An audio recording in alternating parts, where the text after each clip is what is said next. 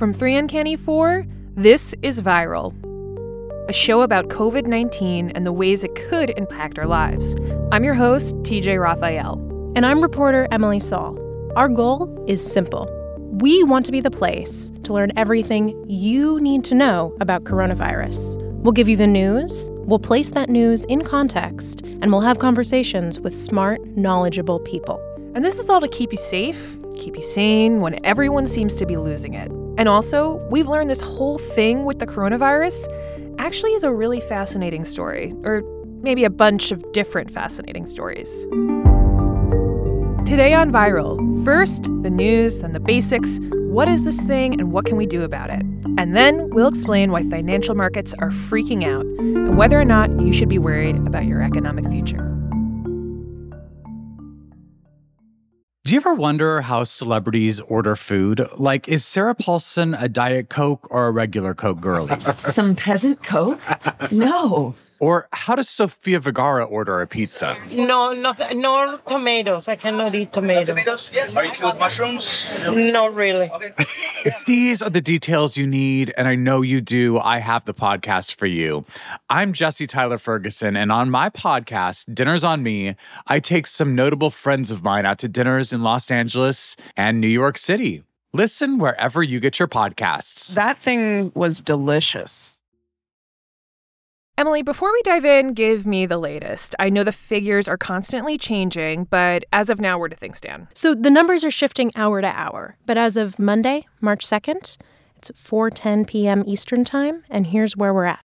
COVID-19 is officially in the United States with at least 91 reported cases. 6 people have died, all in Washington state. Over the weekend, officials reported the first cases in New York, Rhode Island, and Florida. Worldwide, there are some 90,000 confirmed cases of COVID 19. Of that number, about half of the people diagnosed have recovered, but more than 3,000 people have died.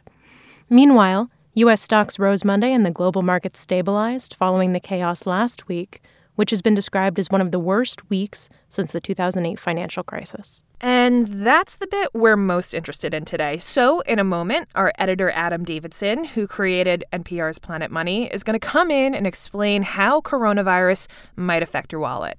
But let's back up a minute. To understand COVID 19's broader impact on our lives, we have to first understand a few key things, right? So, Emily, quickly, let's walk through some basic questions a lot of people seem to have. Number one being, what is coronavirus? So, coronavirus is actually a general term that references an entire family of viruses that are known to cause upper respiratory tract illness. Yeah, that's right. There isn't just one coronavirus. We're talking specifically about the virus known as SARS CoV 2. That's the virus it creates a specific disease called COVID 19. So, there are seven known types of human coronaviruses. Most of them cause mild illness, and the majority of us in our lifetime have actually had one of these other forms of coronavirus. We have just thought of it as the common cold. It's that regular thing that knocks me out every winter. Exactly. So we've all at some point in our lives probably had a coronavirus. Yeah, but there's a reason why this time around we're calling it COVID 19 instead of just the common cold. So it's only when a disease becomes a big deal that it gets a name. Um, in the past, you may have heard are SARS or MERS. Those are cousins of COVID 19.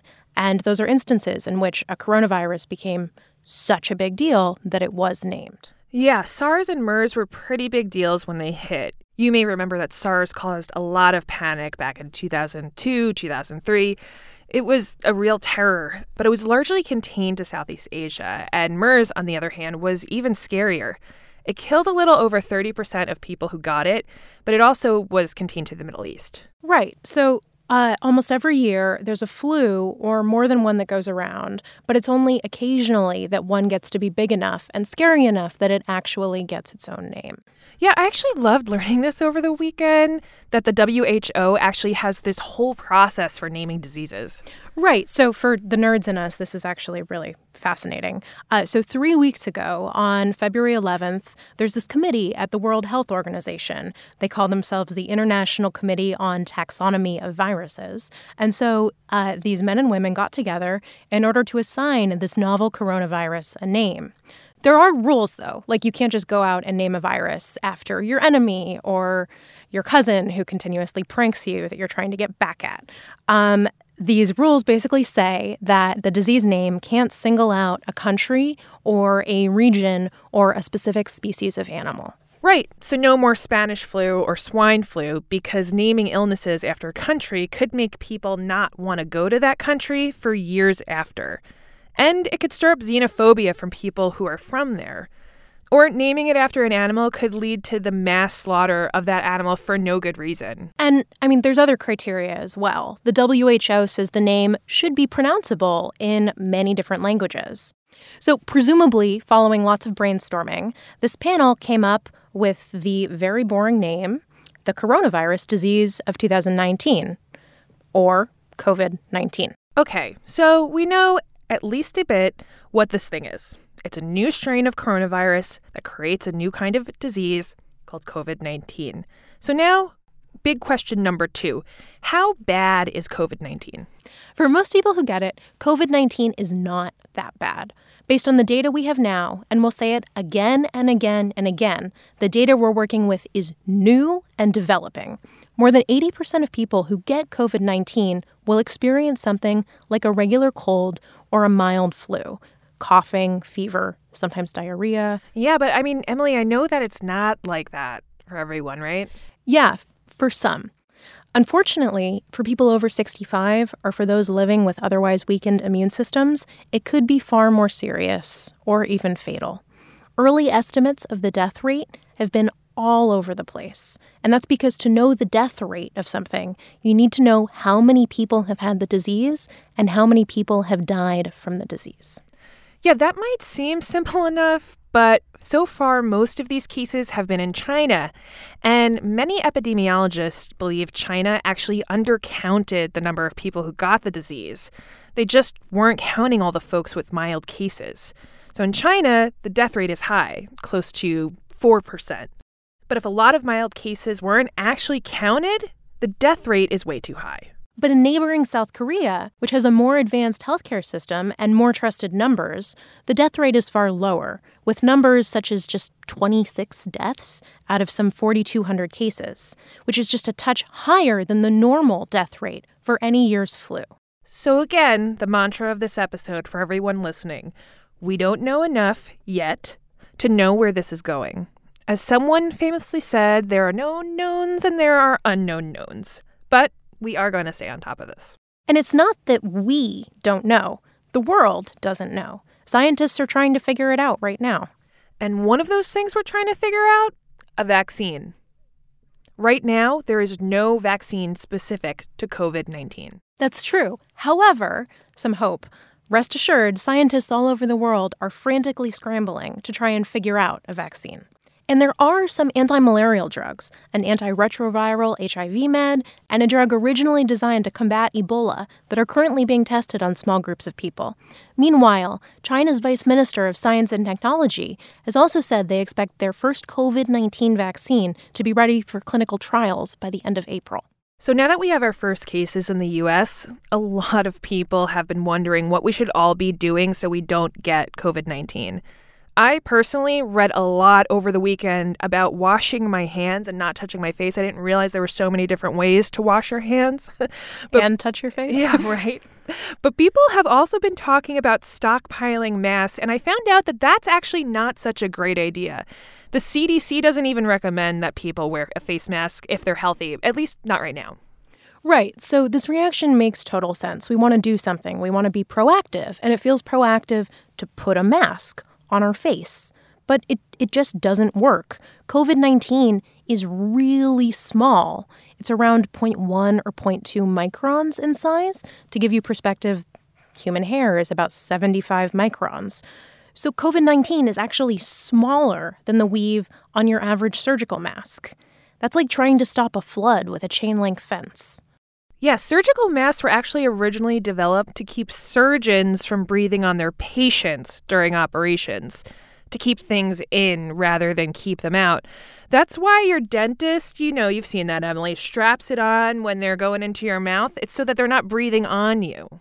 Right, and there are fancier respirator masks available if you imagine a painter's mask for reference. But healthcare providers need them more than you, the average person, do, unless you're a healthcare provider. So don't rush out and buy those either just to make yourself feel safer. They present their own host of problems. They can be really hot, they're hard to breathe in, and they're actually really tricky to put on correctly. And they don't work if they're not put on correctly. So just don't bother. Well, Emily, when we think about prevention, there's been a lot of talk about alcohol based rubs, aka hand sanitizers. I know a lot of people carry them all the time. I actually have a tiny bottle in my purse. But almost every pharmacy in my neighborhood is pretty much out of hand sanitizers now because of coronavirus. But this whole issue can be pretty tricky too, right? Right. So, a lot of viruses, according to scientists, are actually pretty resistant to hand sanitizers. But COVID 19 is something that's called an envelope virus, meaning it has this little coating around it that actually can be attacked by alcohol based rubs. But the rub has to be at least 60 to 90% alcohol. Yeah, and that's really important to note uh, because so it might feel good to grab any hand sanitizer in sight, but we should actually be checking the bottles to make sure they're actually strong enough. I know some of my friends use natural ones because they have sensitive skin or maybe they smell better, but that could actually be less effective. So it boils down to read the bottle.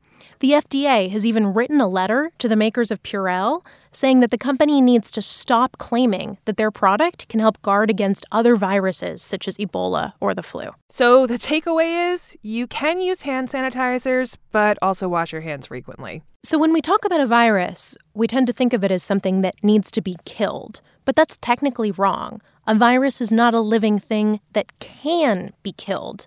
It needs to be removed. So, hand washing is important because you're trying to physically remove this virus from your hands. So, you have to make sure to aggressively lather, get the backs of your hands, get under your nails, and make sure you're washing your hands for long enough. Sing something like Happy Birthday or another favorite tune before you rinse.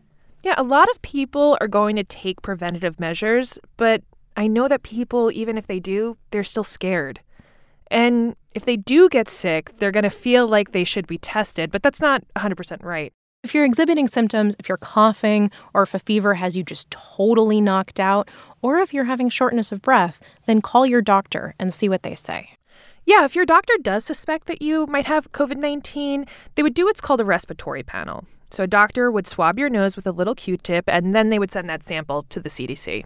Right. So the CDC has been controlling access to these tests and was only testing people known to have traveled to or had contact with people who had traveled to high risk areas like China.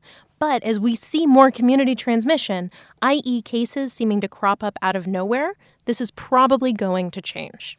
Yeah, and I know that a lot of people are wondering if we're prepared for that. So the answer is sort of. Alex M. Azar, so he's the U.S. Health and Human Services Secretary, he said on Sunday that the United States does have enough diagnostic kits to test at least 75,000 people, and that more are on the way.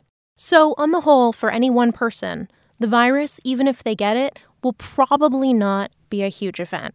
However, the math, when we drill down into it, is still making people uneasy. Yeah, I mean, if the death rate for COVID 19 remains around 3%, that means that 97% of people who get the illness will be fine. But 3% of a lot of people is a lot of people. If 50 million people in the United States get the flu each year, and if COVID 19 follows the same spread, we could see about a million and a half additional deaths. And worldwide, that could translate to tens or hundreds of millions of deaths. However, it is highly unlikely that the average person will die from the disease but your life is likely to change, a little or a lot, in the next few months because of it. Yeah, general unease and fear, that can really mess a lot of stuff up. Yes, we can and should be planning, but really we should just be staying calm because panicky overreactions can affect politics and business.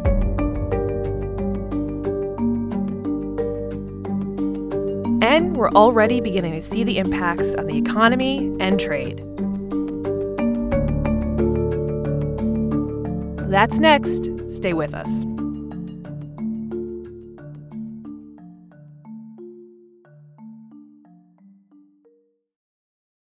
So, as we mentioned at the top of the show, the stock market has taken a hit as COVID 19 has continued to spread.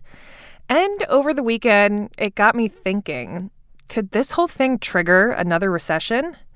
And it just so happens that we have our editor, Adam Davidson, the co creator of NPR's Planet Money, here with us. Adam spent so much time reporting on the economy.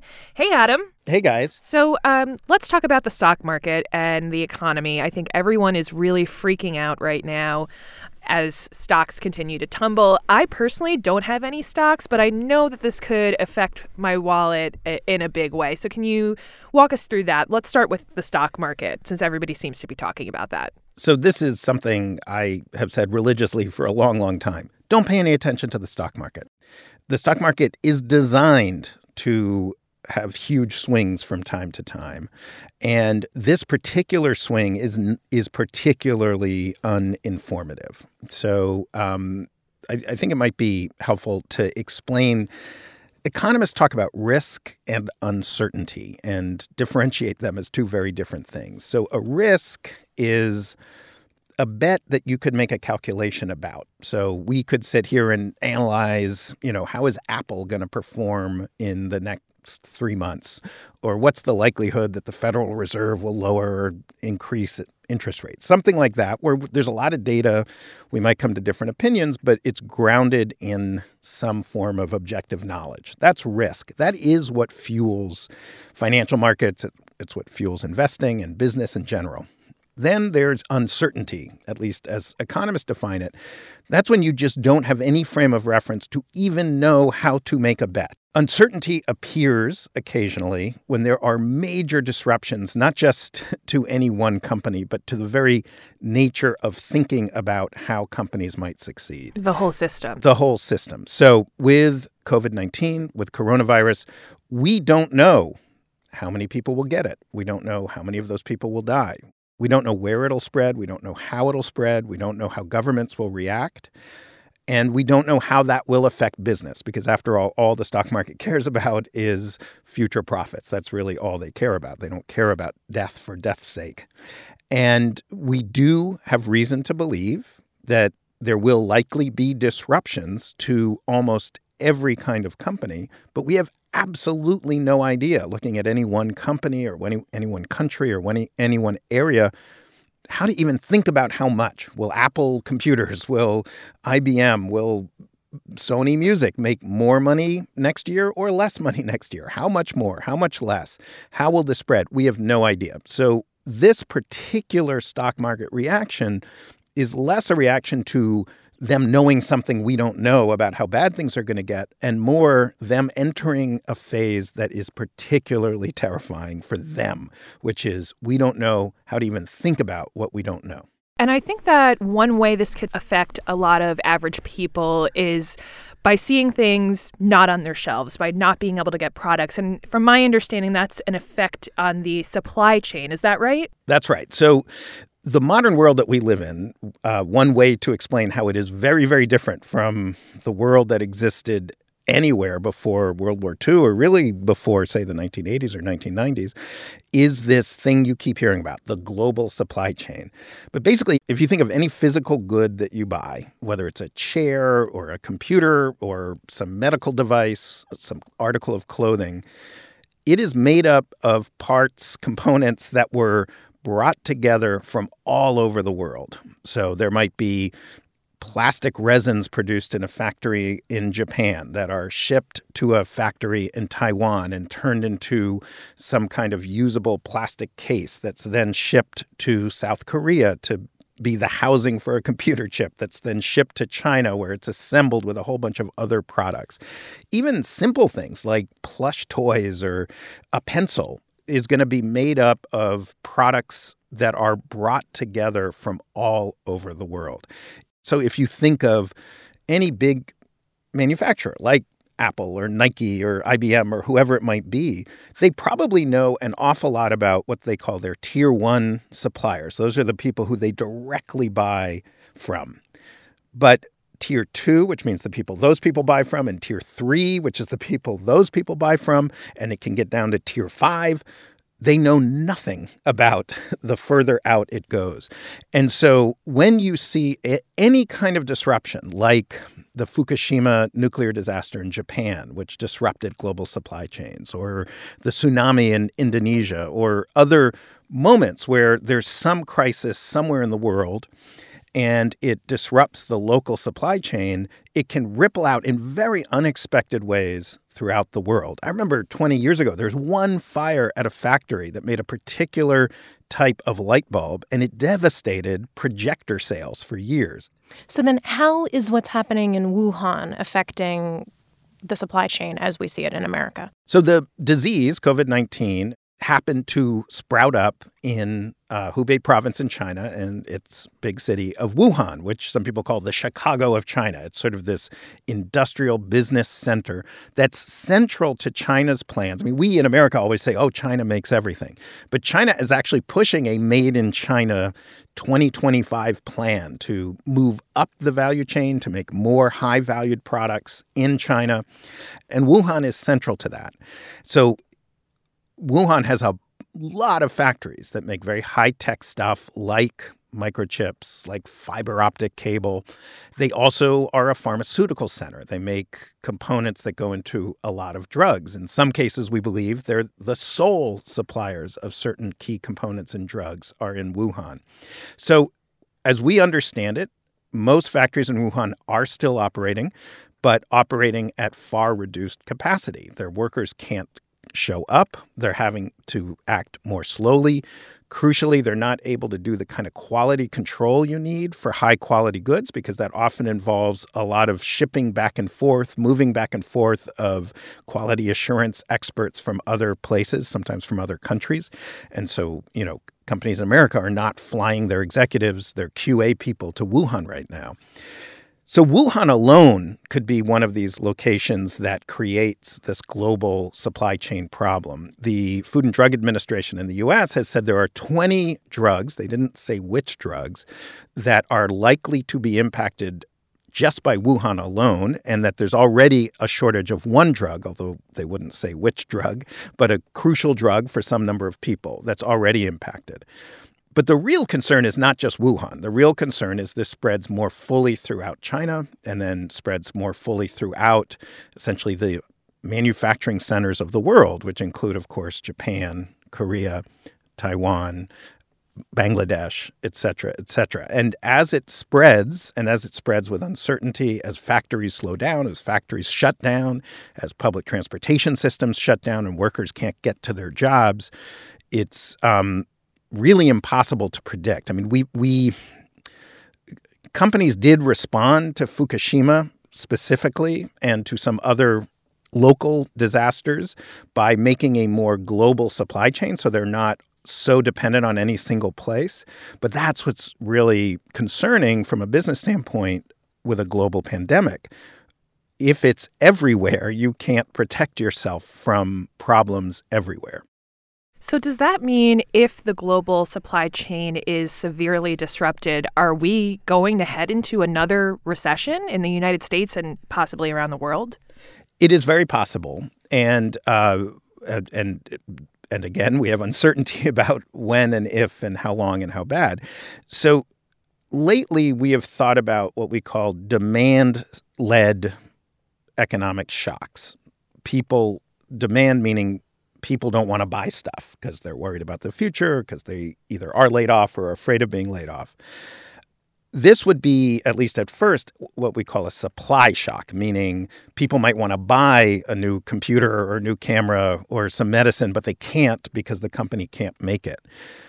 A short supply shock is usually not that big a deal because you know, if, if you want that new computer or camera or whatever, you're just if you have to wait a few weeks or a few months, you're still going to buy it. There's not um, a permanent loss of, of of that transfer. It it can be in some cases where where things would get much scarier is first of all if that supply shock lasts longer, if it's more equally spread around the world, and then if it leads to companies realizing, oh, we're not going to be able to sell stuff, so we have to start laying people off. We, we're not just shutting factories because of um, an illness, we're going to shut factories because for economic reasons, because we can't afford to keep them open.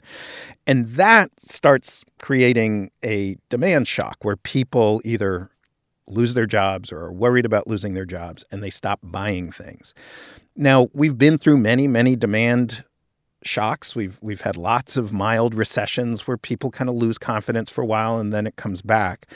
The concern is right now we are still, believe it or not, um, using a ton of tools. The Federal Reserve, the tax policy, government spending, both in the US and, and central banks around the world and governments around the world.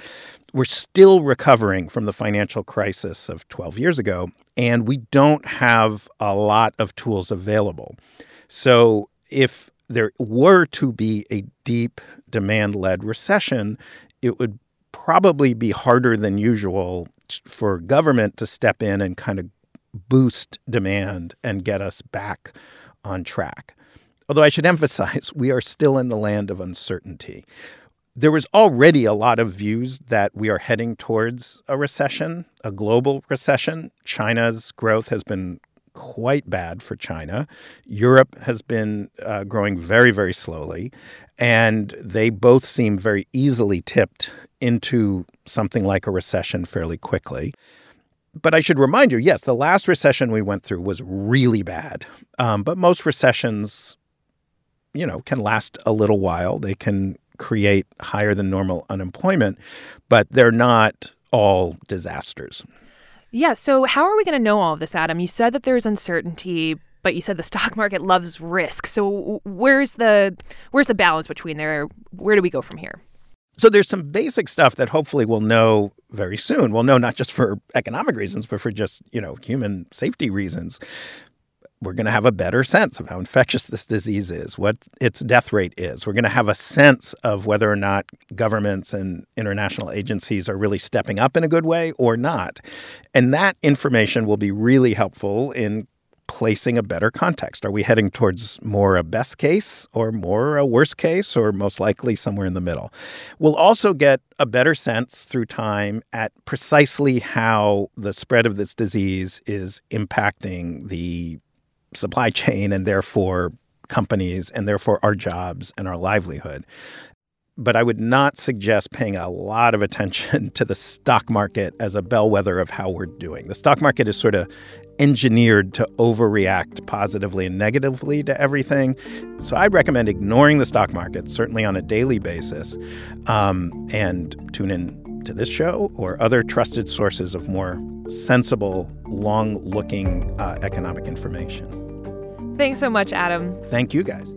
Well, Emily, we did it. That was the first episode of Viral. It's true, it was our first episode, but we're not done. We'll be following the story as it moves. Look back in your feed later this week for new episodes. I'm your host, TJ Raphael. For updates in the meantime, you can follow me on Twitter. I'm at TJ Raphael, just like the Ninja Turtle. And I'm reporter Emily Saul. Uh, you can follow me on Twitter as well. That's Emily underscore Saul underscore. Although I'm not much of a tweeter, so I would actually recommend you follow the CDC and WHO for further updates.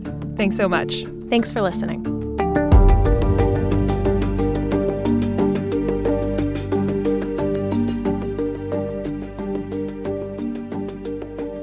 Viral Coronavirus is a 3 Uncanny 4 production rate and review the show in Apple Podcasts. It helps listeners like you find us. Our senior producer is Lena Richards. Our associate producer is Rahima Nasa. Additional help this week from Dan Bobkoff, Shane McKeon, Adam Davidson, Laura Mayer, and Jack Panyard.